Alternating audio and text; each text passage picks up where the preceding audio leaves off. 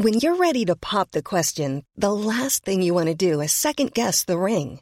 At BlueNile.com, you can design a one-of-a-kind ring with the ease and convenience of shopping online. Choose your diamond and setting. When you find the one, you'll get it delivered right to your door. Go to BlueNile.com and use promo code LISTEN to get $50 off your purchase of $500 or more. That's code LISTEN at BlueNile.com for $50 off your purchase. BlueNile.com, code LISTEN. Hello and welcome to Feminism Ruins Everything Live. This is our first live show, so please give it up for Star Theatre and Back to Back Festival and Malcolm Haslett. We want to acknowledge tonight that we are on Kaurna country. We would like to extend our acknowledgements to any Kaurna or Aboriginal elders here with us this evening and acknowledge that sovereignty of this land was never ceded. Please take as many photos, videos as you would like this evening. We'd love you to plaster them all over social media and tag our various accounts. Also heckle us. Any jokes that you make that are funny will make it onto the podcast, but please don't be funnier than us. We're very self-conscious. Now please welcome to the stage your hosts, Millicent Sarr and Ellis Dolan. Hello! Thank you so much to those lovely announcers for that really so lovely kind. Introduction. Very kind. Appreciated it. Yeah. Hi guys, we are so stoked that you are here. Welcome to our first ever live podcast recording. Thank you so much for coming. This is like a new and exciting medium for us. So thank you for giving it a shot with us. We're going to see how it goes. Podcasts in 3D. It's the new thing. Very exciting. So. Okay. Oh. No, you please. Yeah. This is the kind of thing that we would usually edit out, but we cannot do this in a live setting, so who knows what's going to happen. But you guys get the privilege of hearing the bloopers as they happen, and then when you listen back to it, you'll go, I was there. I know that they mucked that bit up. I remember when. Yeah. Those of you who are avid listeners of the podcast would know that we normally start the show with a bit of a theme song. And we haven't done that yet, so we're going to sing it live. Because we are podcasting live. Yeah. But we're going to do it with a bit of a twist. Normally when we have a guest on the show, they say our catchphrase, which is... It's a feminist podcast. Is the catchphrase there to make sure that people don't take our title literally and don't think that it's an anti-feminist podcast? Yes, absolutely. Yes. But, you know, we're just like setting the expectations early on. So when we have guests on, they normally say the catchphrase in the theme song. So tonight you guys are going to do that. Because you are our guests. So before we get into the song, can we please hear you say, it's a feminist podcast. It's a feminist podcast. Natural. You guys practiced at home, didn't you? We love that. You're all right. Amazing. Let's make it happen. All right.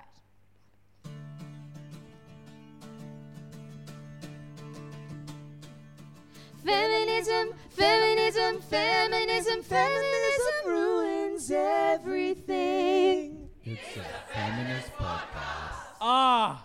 That was brilliant. Divine. Couldn't You're have asked incredible. For anything better. Give yourselves a round Amazing. Of applause. That was awesome. So in that lovely little rendition of our catchphrase, you would have heard the lovely Luke, who is on lighting and sound tonight. Give it up for Luke up there. Hi, Luke. Hello, everybody. And Luke will be performing two very special roles this evening, other than lighting and sound. Luke's major role this evening is going to be giving us a timestamp when we've got 10 minutes left so that we know that we can wrap up the discussion. So when you see this lighting cue, we're going to know that we're going to have to wrap it up. Trying to keep it subtle. Yes, yeah. Very, very subtle, absolutely. But Luke's other role, probably more importantly, is the fact that he's a square on Feminism Ruins Everything bingo. What's Feminism Ruins Everything bingo, Mim? Well, folks, to, to make your listening experience a little more exciting, you can play along with the bingo cards that you have in front of us for some of the tropes that you will see and hear scattered throughout most of our episodes. So if you get a bingo, if you fill in like a horizontal or a vertical square on your bingo card, even diagonal, we'll accept diagonal, you will be the lucky winner of this fine prize that we have in front of us. For the people at home, because this is an audio medium, this is a bona fide, 100% genuine Feminism Ruins Everything Queen Elsa doll that we got from Coles. Yes, it can be yours. It's a Barbie knockoff. It's a little bit dodgy, but somebody will be going home very happy. So if you get a line on your Feminism Ruins Everything bingo card, it's a bit self-explanatory, but you are going to yell... Great. Yeah. Amazing. Potentially already? With a bit more enthusiasm, but that would be great. Thank you. So play along as we go throughout. If no one has won Queen Elsa by the end, we're probably just going to give a shout out and go, what do you need? And we'll just We don't want to take it home. So please, somebody win bingo. Take this off our hands, please. All right, we thought we'd just do a quick little poll. So this is an audio medium, so please, instead of raising hands, could you just do like a shout out? Who here likes Frozen? Yeah! Incredible. Awesome. I'm happy that you're here to hear us talking about Frozen. Is anyone here an avid listener of the feminist podcast, Feminism Ruins Everything? Yeah! Silence from that corner over there. Who here is an avid supporter of feminism in general?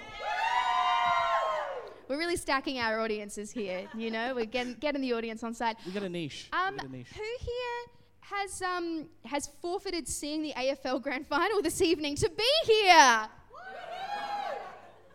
Thank you guys so much. Appreciate your priorities. There was more of a cross-section there than I expected. Yeah. Ellis, should we get into it? Let's get into the feminist discussion about Frozen. I'm just going to pour myself some water here. Elsa, I'm sorry. In our 100% genuine Frozen mugs, these are mine, and I love them. Something that you guys aren't necessarily privy to because it's an audio medium is that usually when we're recording, we are drinking out of these Frozen mugs. Similarly... You won't know this, but normally we do actually have notes in front of us about the structure of the podcast, and you wouldn't know that because if you were listening to us ramble and all the tangents that we go on, that wouldn't be clear. But if you were wondering what these pieces of paper were, that's what that is. This is what you've paid for. You voluntarily came to this. Like, we had to be here. Anyway. So... Frozen 2013. Ellis, do you want to give us your background, experience, and your relationship with this film? Gladly. I love Frozen. Frozen's great. Siri wanted to weigh in on the discussion. Well, Siri, I will tell you exactly why I love Frozen. When Frozen came out, that was kind of the year that I decided I wasn't going to buy Christmas presents anymore. I'm not a Christmas person, and I just decided, you know what, instead of buying Christmas presents, I'm going to take everybody to the movies, and that's what I did. And I said to my partner's family at the time, like, hey, I'm going to go to see Frozen on Boxing Day. If you want to come, I will pay for the whole thing. Come join me. I went. I loved it. They weren't too fussed. They were just a bit like, oh, okay, is that what we spent our Boxing Day doing? And I'm like, you're all objectively wrong. And sorry, this was your ex-girlfriend's family? We are no longer together, no. Yeah, that explains a lot, yeah. So my experience with Frozen is a little bit different because when I first saw it, it was like it had been super, super hyped. Like everyone was like, Frozen is incredible. And I was living in the States at the time in like a little like... college town, and so it was like everyone went out to see Frozen one night at the only cinema in the town, and it had just this huge hype around it, and I didn't enjoy it as much as I thought I would because it didn't like live up to the hype for me. But watching it back a couple of days ago, like preparing to record an episode on it and watching it with a feminist lens, I was like, Frozen's incredible. Frozen is a piece. It's really feminist, and, like, right off the bat. And the weird thing is that usually when I go back and watch something that I have previously seen and watch it with a feminist lens, it makes it worse for me, which is, you know, why we call it Feminism Ruins Everything. We don't like a lot of things. So the fact that I actually enjoyed it more because I was looking for the feminist merit in it, I think really says something about this film. If you have "We Ruin It" as a square on your bingo card, I'm really sorry, but I'm not sure you'll be getting that one this evening. Spoiler alert. Come on, let's keep some modicum of suspense going, please. I think part of the reason that it works so well from a feminist perspective, there are a number of reasons, but I think one of it is the writer is Jennifer Lee, and she was also one of the directors of it, and so obviously having a female voice going into the story helps ground it in some semblance of feminism or equality in a way that previous Disney films especially, I don't think necessarily did.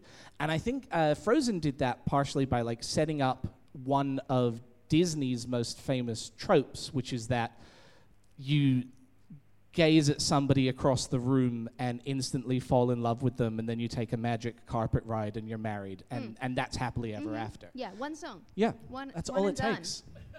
Yeah.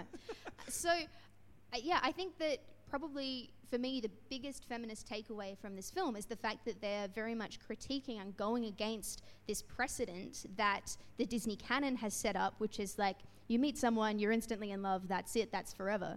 And literally one of the first reactions to a storyline like that taking place in Frozen, which happens between Anna and Hans, is the fact that they go to get Elsa's blessing and she says, you can't just marry a man you've just met, which is...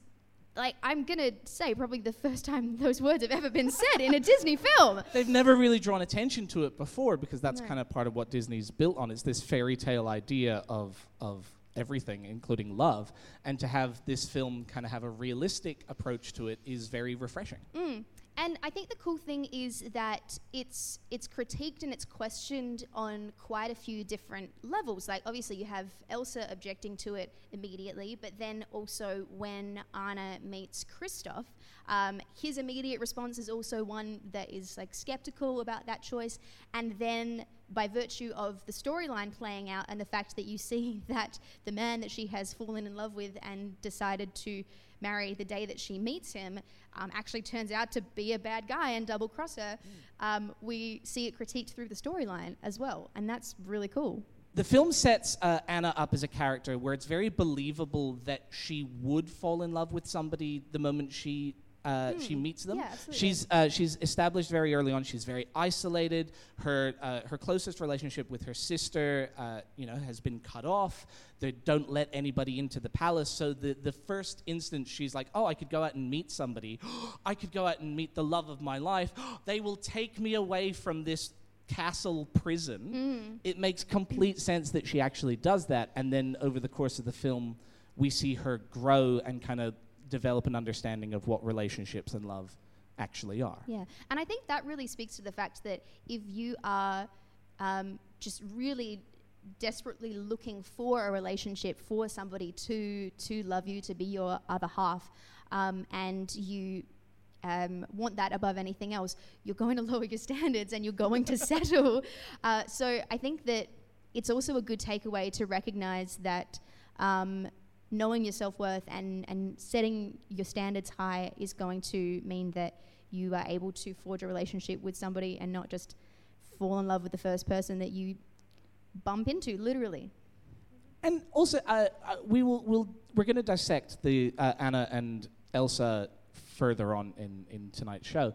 But I think the wonderful thing about this is that it doesn't detract from Anna's character whatsoever. She's no less strong or unique or independent because of her naivety. It kind of adds to this well-rounded character.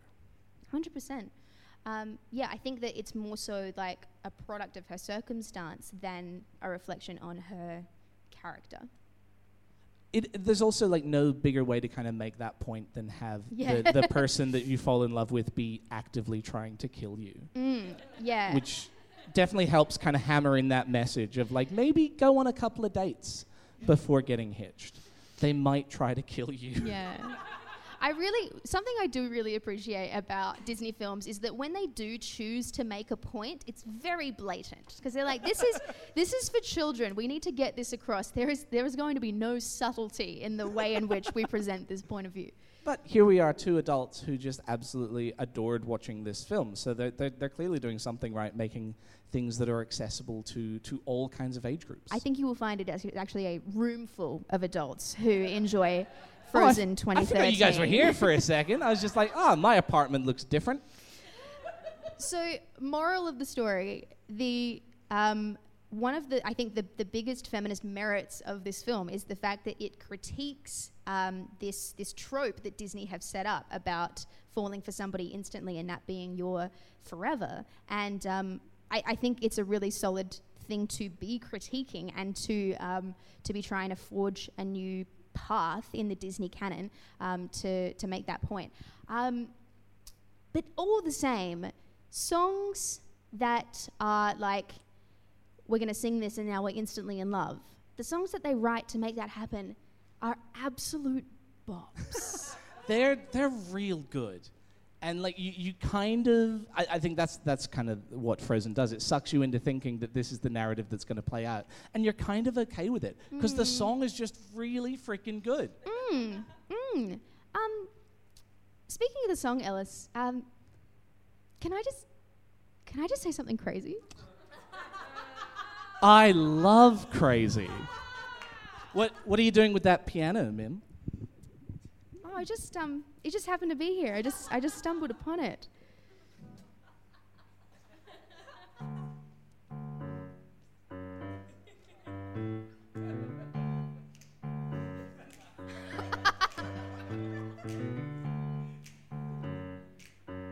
Wella, wella, wella.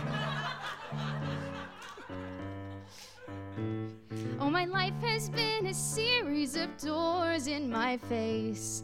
Then suddenly I bump into you. I've been thinking the same thing, cause like I've been searching my whole life to find my own place. Maybe it's the party talking or the chocolate fondue. But with you I found my place. I see your face and it's nothing like I've ever known before. Love is an open door. Love is an open door. Love is an open door with you. With you. With you. With you. Love is an open door. Hey, Mim. Yes, Alice? Can we do a key change? Absolutely. I mean, it's crazy. What? We finish each other's sandwiches. That's what I was going to say. I never met someone who thinks so much like me. Jinx. Jinx again. Our mental synchronization can't have but one explanation. You and I were just meant to be. Say goodbye to the pain of the past. We don't have to feel it anymore. Love is an open door. Love is an open door. Love can be so much more with you, with you, with you. Love is an open door. Hey, Mim, can I just say something crazy? Sure, Alice.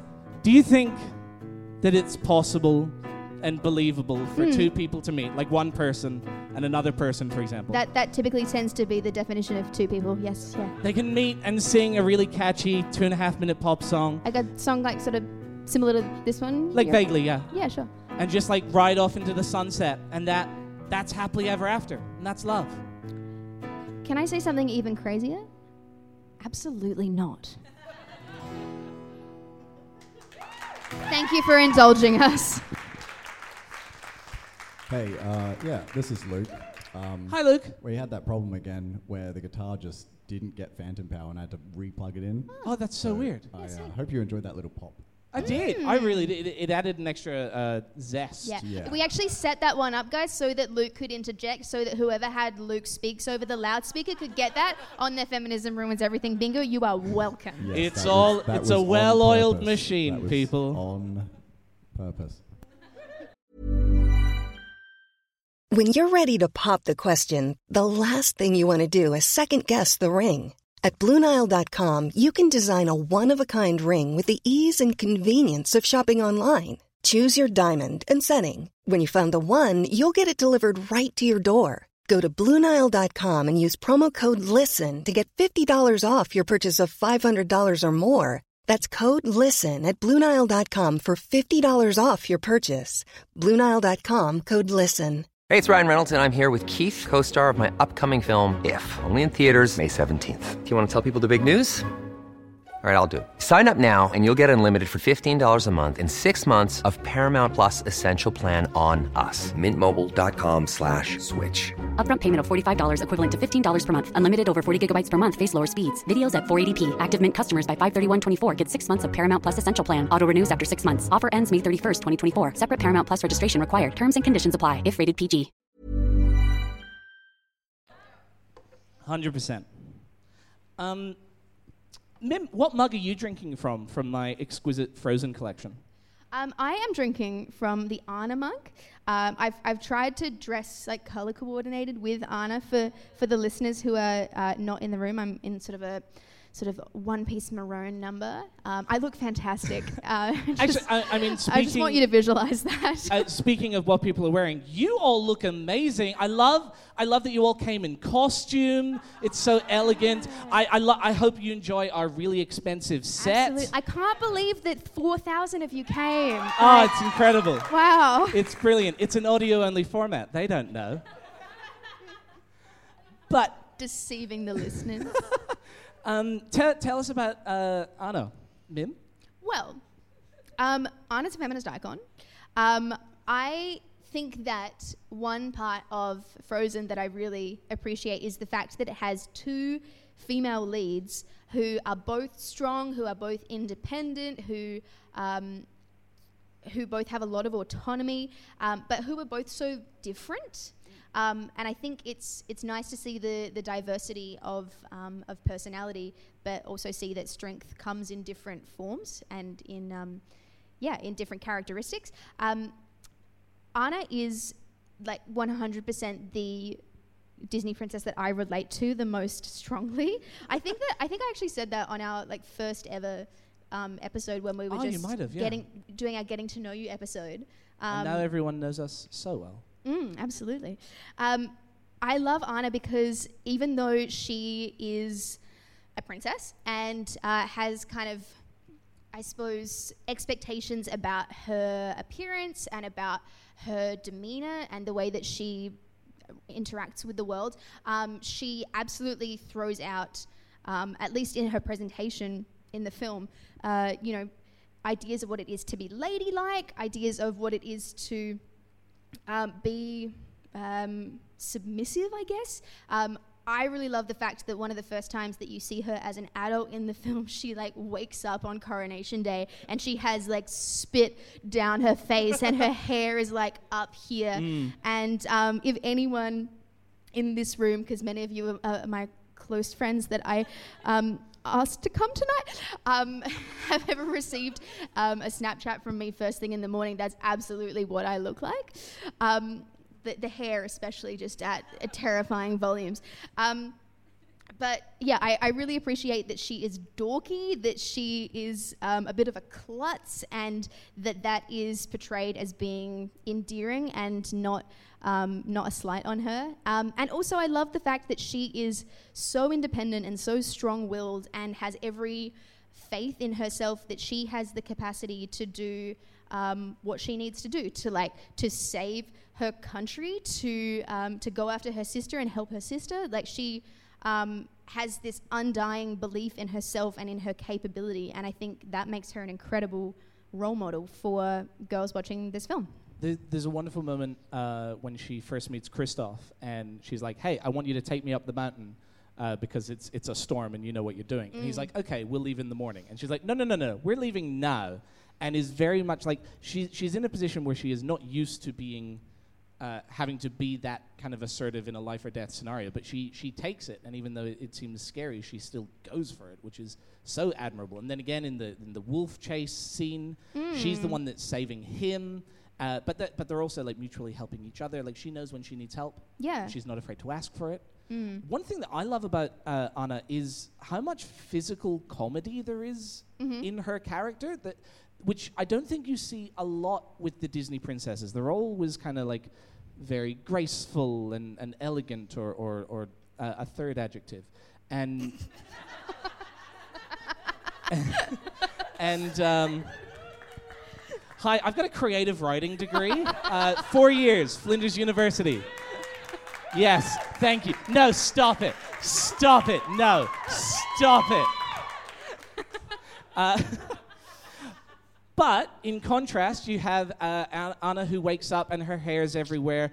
She like falls down a snowy hill into a creek, and her skirt gets frozen, and she can't walk properly. It's all like really, really funny stuff. Her trying to climb the mountain at the end, and Kristoff is like, "You're gonna kill yourself," and she's like, "No, I've got this," and she ends up like climbing like a meter high or something like that. I think that's the point at which I was like, "Oh, that's me." That's just you. Like not being able to accept my limitations, being like, "No, I've got this," and yeah. But I think my favorite quality about Anna is that at no point does she not stand up for her sister.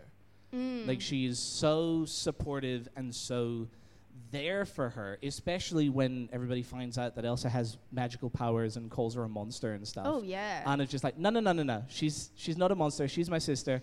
I'll go talk to her. She'd never hurt me. It's all going to be okay. Not once is her belief and support in her sister wavering. 100%.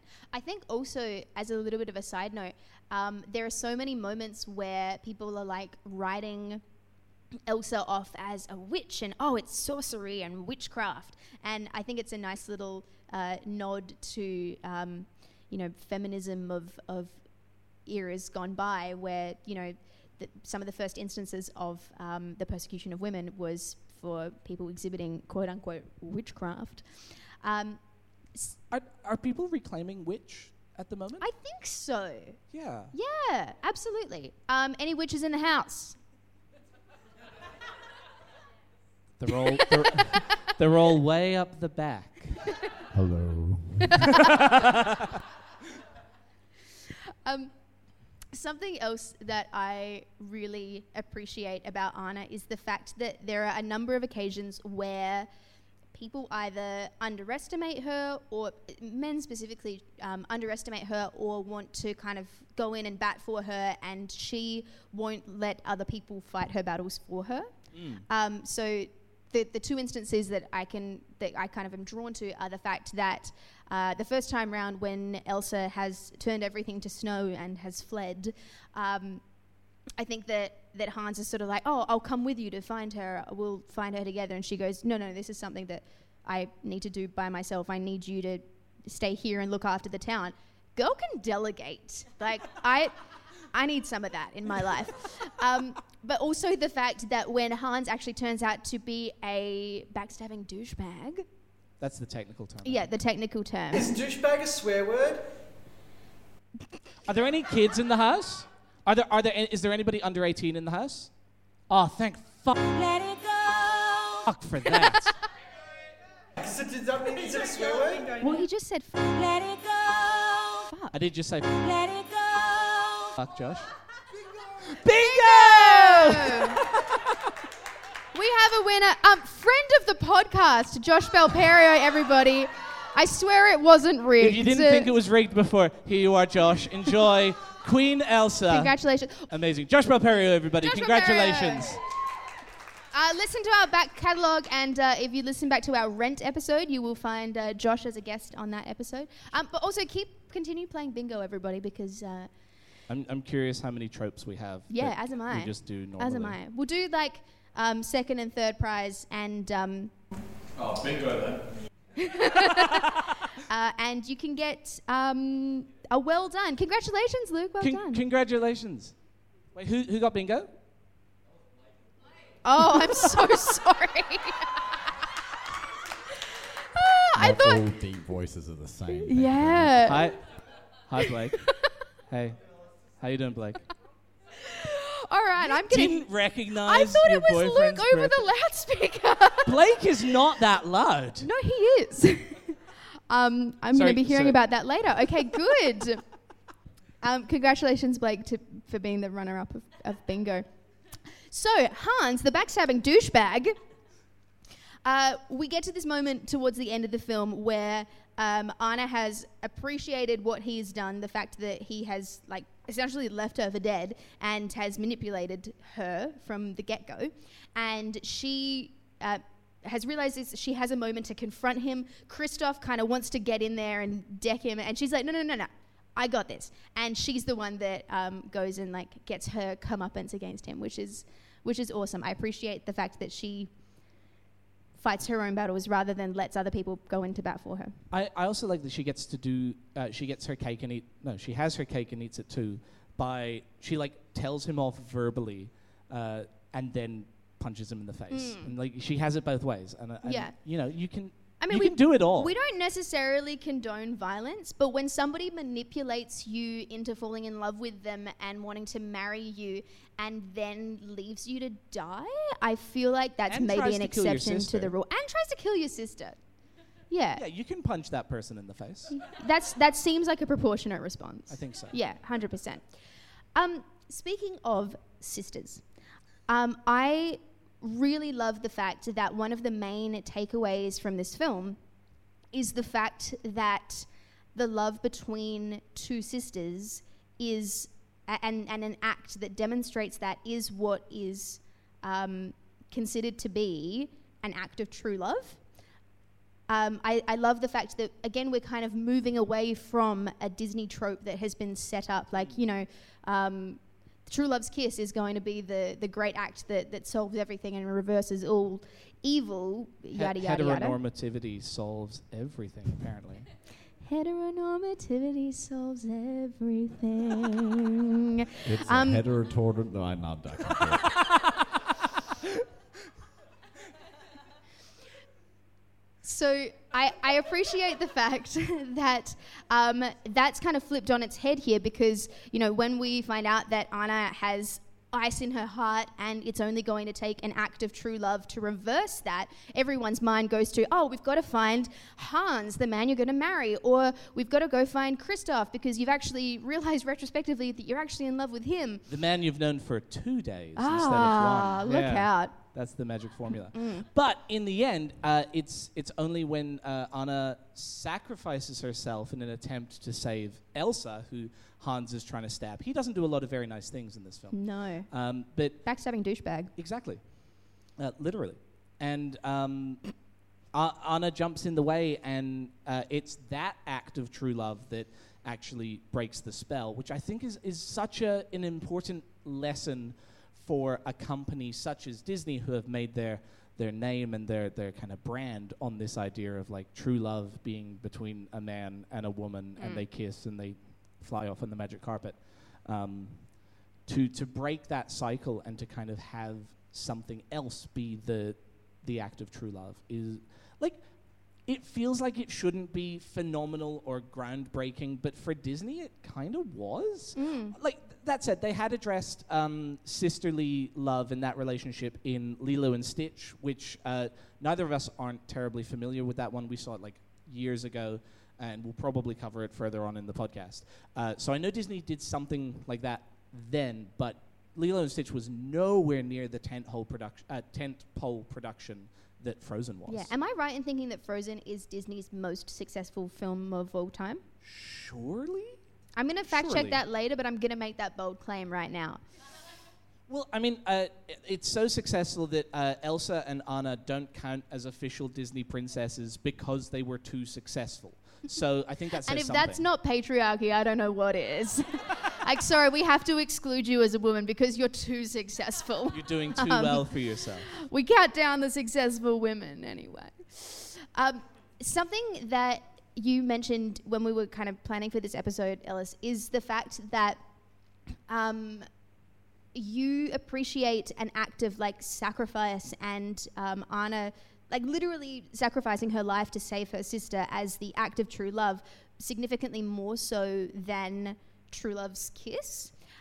And yeah, I'm still trying to figure out how to put it in the right order of words to make sense. Well, I think something that Olaf says in the film is really insightful, and I think kind of puts this in a nice light. The fact that he says love is putting somebody else's needs before your own.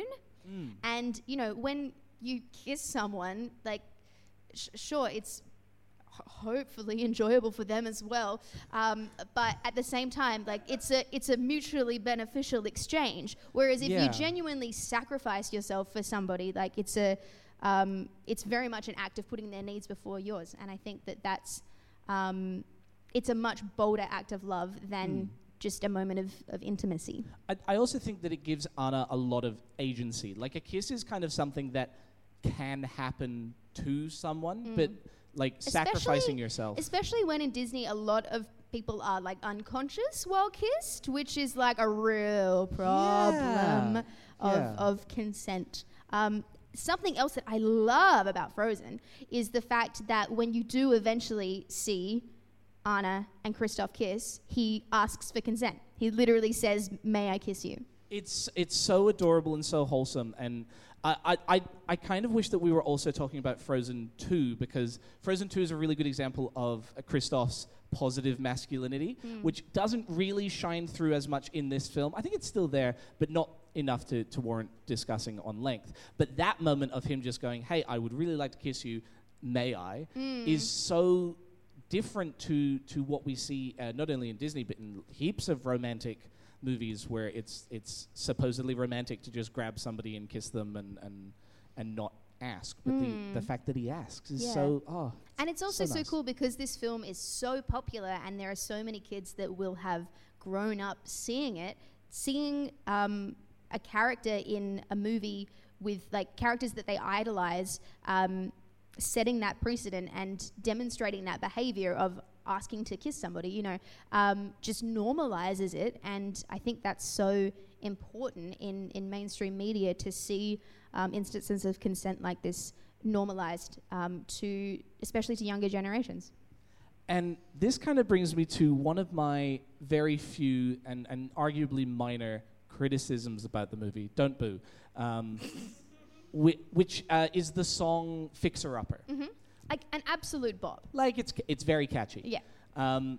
But in that sequence, Kristoff takes Anna to his family, the trolls, and they go, "Oh, Kristoff's brought a woman home. Obviously, they're together and they should get married," and everything like that.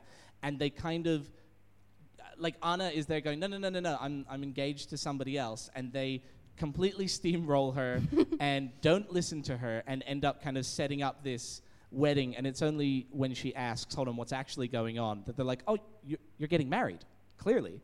And it stands out because of everything else in the film that kind of points to this quite forward-thinking strain of feminism with regards to Disney films. To have a song smack dab in the middle, ignoring Anna's autonomy. And also for, like, characters that are set up to be the quote-unquote love experts.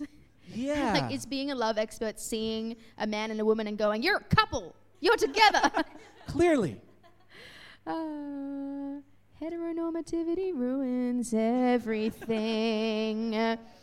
Which brings me... Sorry, what was that? I missed that. It's a heteronormative podcast. Yeah, we're starting a new one. It's not going to be as successful, I think. I don't think so, no.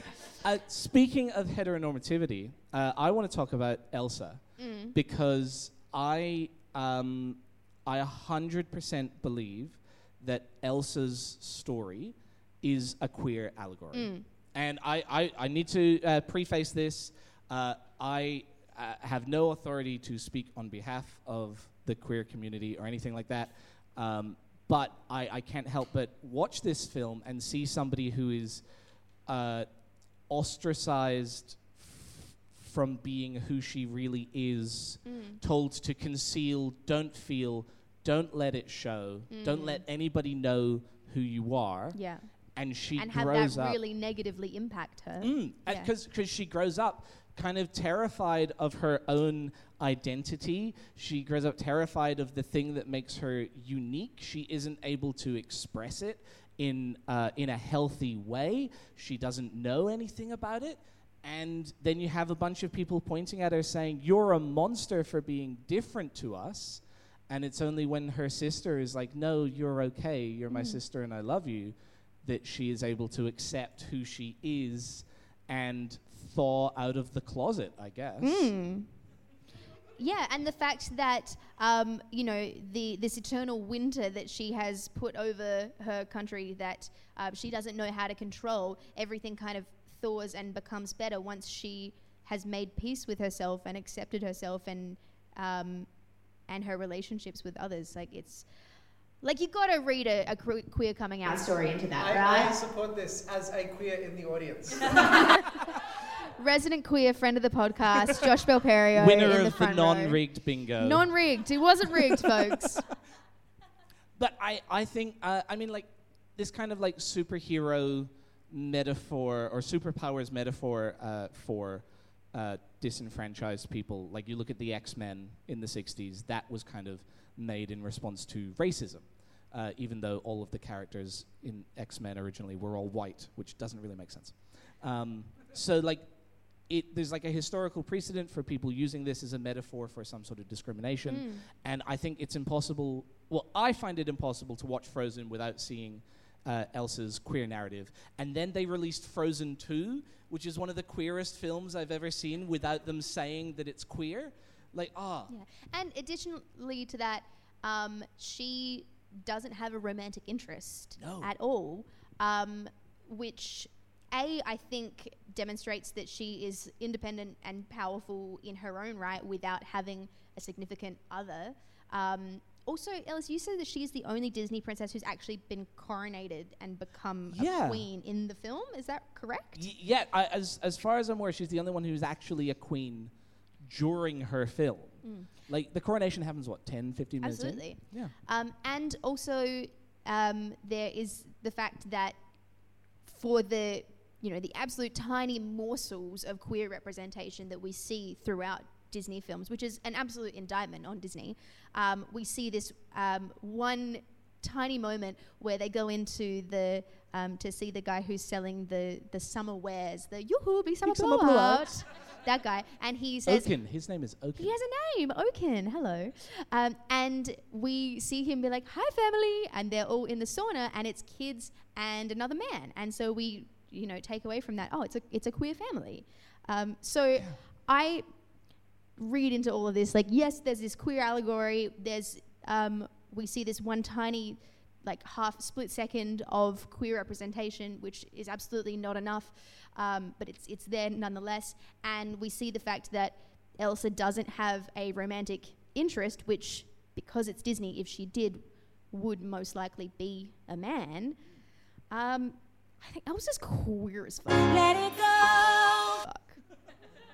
She is, and like, you watch the Let It Go. Go watch the Let It Go sequence. Like, as good, if you're sick of the song, spoilers for what's coming up. But sorry in advance.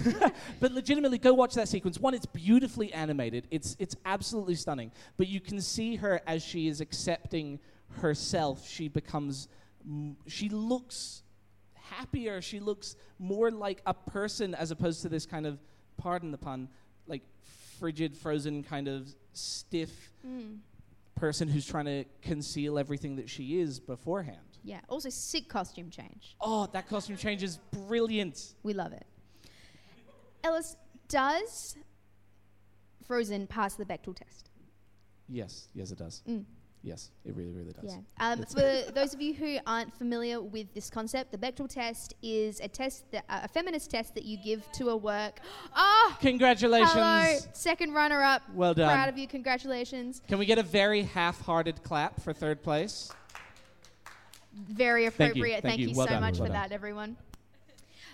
So For anyone who's not familiar with it, the Bechdel test is a feminist test that you give to a work, like really low bar, but it's appalling how few pieces actually pass it.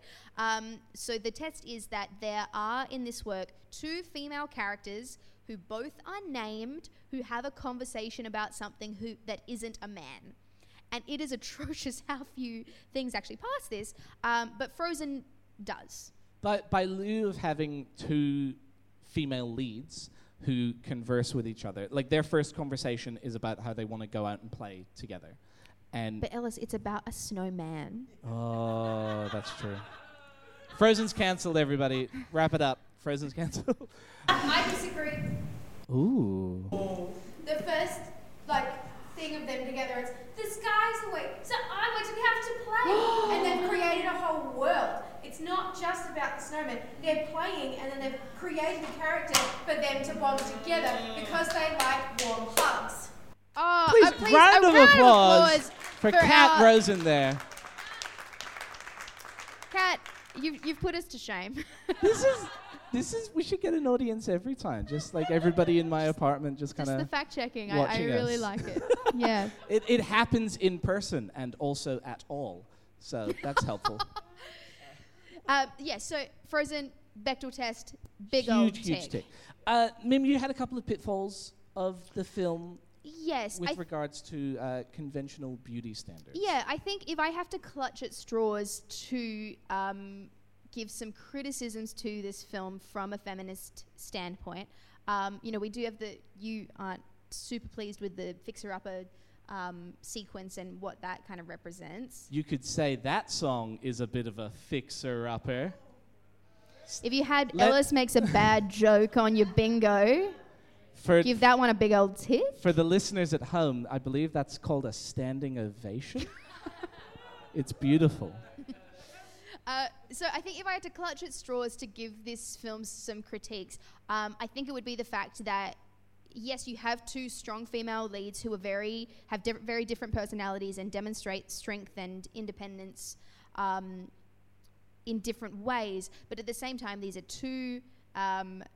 female characters who very much conform to conventional patriarchal beauty standards. The fact that they both are very thin and they're both very white. And while I appreciate this is set in Scandinavia... it's also a made-up country. This is true. I think it's based on Denmark, right? Yeah, I mean... The ice cream, which is Hans Christian Andersen, so Danish, yes. Thank you. So Kat Rosen, our resident fact checker, everybody. But Arendelle is a fictional country, so yes. You don't have to conform to what Hans Christian Andersen era Denmark would have looked like. Yeah, absolutely. I think that, and I think this is true of the Disney canon in general, and something that I do want to see more of across the board. The fact that we see. Disney princesses and female role models for children who don't fit the cookie cutter of being thin and white and pretty. Like more diversity because beauty is so much more diverse than that. I think we need broader representation in that regard. But also, if you look at all the designs of the male characters, they are all so different from each other. You have Kristoff, who's kind of big and bulky. Hans is more svelte. You have the Duke of Weaseltan. You have... Thank you. You also have Olaf and Sven. They are still male-presenting characters who have very unique, different designs. And also, I guess, another pitfall is Anna and Elsa are kind of the only female characters in the piece. And they are surrounded by and aided on their quest by a bunch of men. Even Oaken at the shop, and all of their designs are very different. So it stands out when you have your two female leads, and they do look very similar and very conventional. Yeah, and they have different color schemes. I've got to say, our Anna and Elsa mugs are very different. Mine is pink, Elsa's is blue. Mm-hmm. They have different hair colors, but yes, the diversity. Amongst the female characters, I think, is lacking. So I think we have reached that point in the conversation. Mm-hmm. Mim, Yes, Ellis. Are we going to rate or ruin Frozen? Oh, actually, before we do that, audience, call out, rate or ruin. Wait. I don't think this is going to work. Can we have some house lighting, please, Luke? Ooh. Oh, thank you so much. Everyone. Hi. So, if you are somebody who wants to ruin Frozen, can you give us a bit of a woo? Yes, I thought as much. And if you are somebody who thinks that we are going to fall very much on the rating from a feminist perspective, Frozen 2013, can you give us a woo? Woo! All right. Incredible. I think that's definitive. And I would agree with the audience that I think we absolutely rate Frozen. 100%. Not just on a feminist level, but the film's freaking great. Oh, yeah, it's awesome. Like, it's so good. So we're here at the wonderful Star Theatres. I used to teach singing here for a few months. And when I met the students for the first time, I went around and did the getting to know you game, and I'm like, what's your name, how old are you, and what's your favorite Disney movie? And when I told them that I really loved Frozen, a bunch of them just started calling me Elsa for the entire time I taught. I honestly don't think they know my name. I mean, your name is Ellis. It's very similar to close. Elsa. It's very close, but I did not complain about it at all. No, absolutely not. I thought it was great. Yeah. So to give a bit of a recap and to put our rating in perspective, we've got two strong female leads who are absolutely independent, forge their own paths, demonstrate strength and autonomy in their own ways. We see the love between sisters trumping romantic love, and we see a strong female lead who doesn't get coupled up with a man by the end of it and is a princess, or actually a queen in her own right, without having to have a king. And I wonder if that comes down to one of the things that we mentioned at the beginning, having more female creatives behind the film leads to more of these things. That is the 10-minute mark, folks. Luke, thank you so much for that very not subtle cue. So much, they Luke. Really appreciated it. Those lights were literally blinding. That was wonderful. It's blinding. That's a different Disney movie. So, folks, thank you so much for being here with us this evening. I've had an awesome time for our first ever live podcast recording. Yeah. You have been an awesome audience. You're all amazing. I don't know about you, Mim. I was really nervous back there because I'm like, I usually get to edit out all the times that I sound like an idiot. And now I don't get to do that. But these guys got to hear it raw and unedited. Exactly. That's what we love doing here. Yeah. So, Ellis, I have a question for you. If Elsa were here today with us, well, I mean, she is, because that's your nickname, apparently. That's who I am.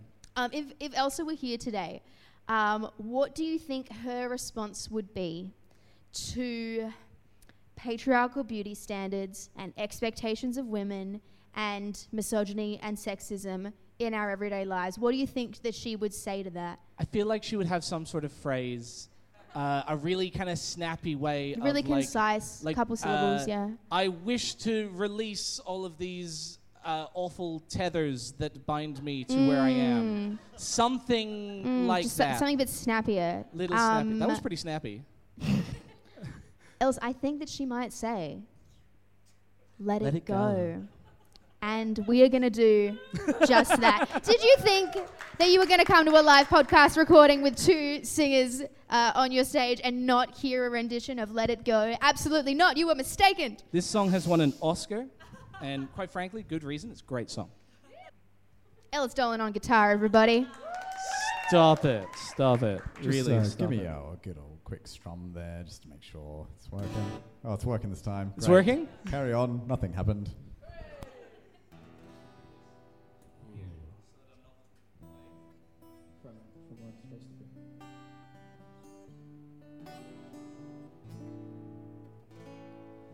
The snow glows white on the mountain tonight, not a footprint to be seen. A kingdom of isolation, and it looks like I'm the queen. The wind is howling like this swirling storm inside.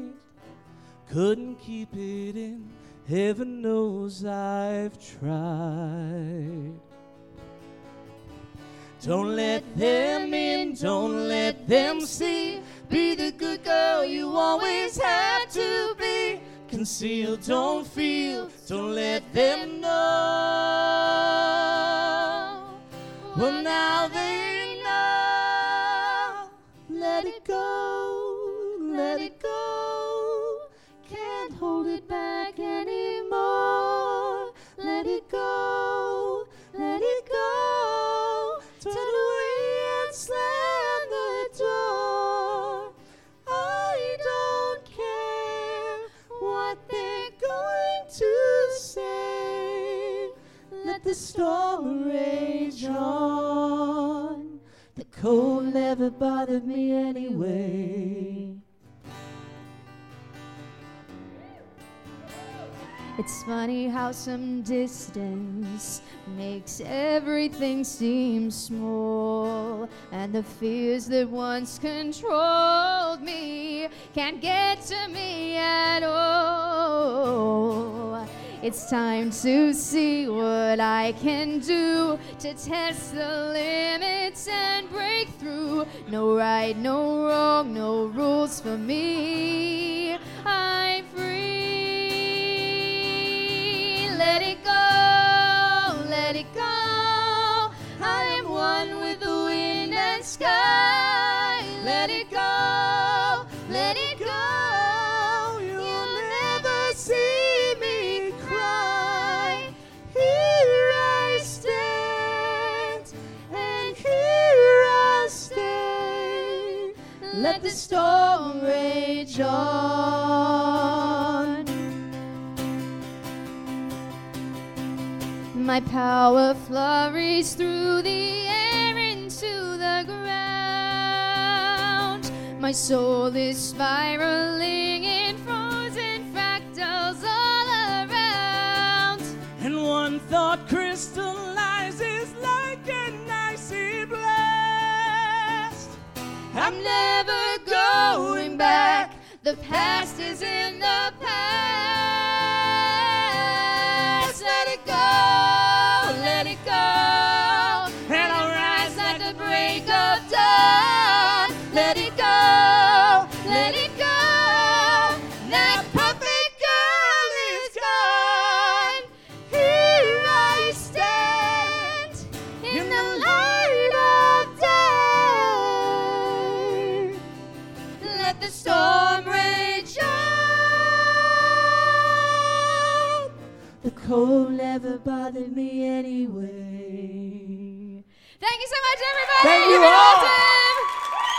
See you later. Bye. Quick round of applause. Thank you very much, Luke, on lights and sound. Give it up for Millicent Sarr. And Ellis Dolan, everybody. Thank you so much, guys. Check out the rest of the Back to Back Festival. You've been an awesome audience. I see you on the podcast. Take Bye. Care, bye.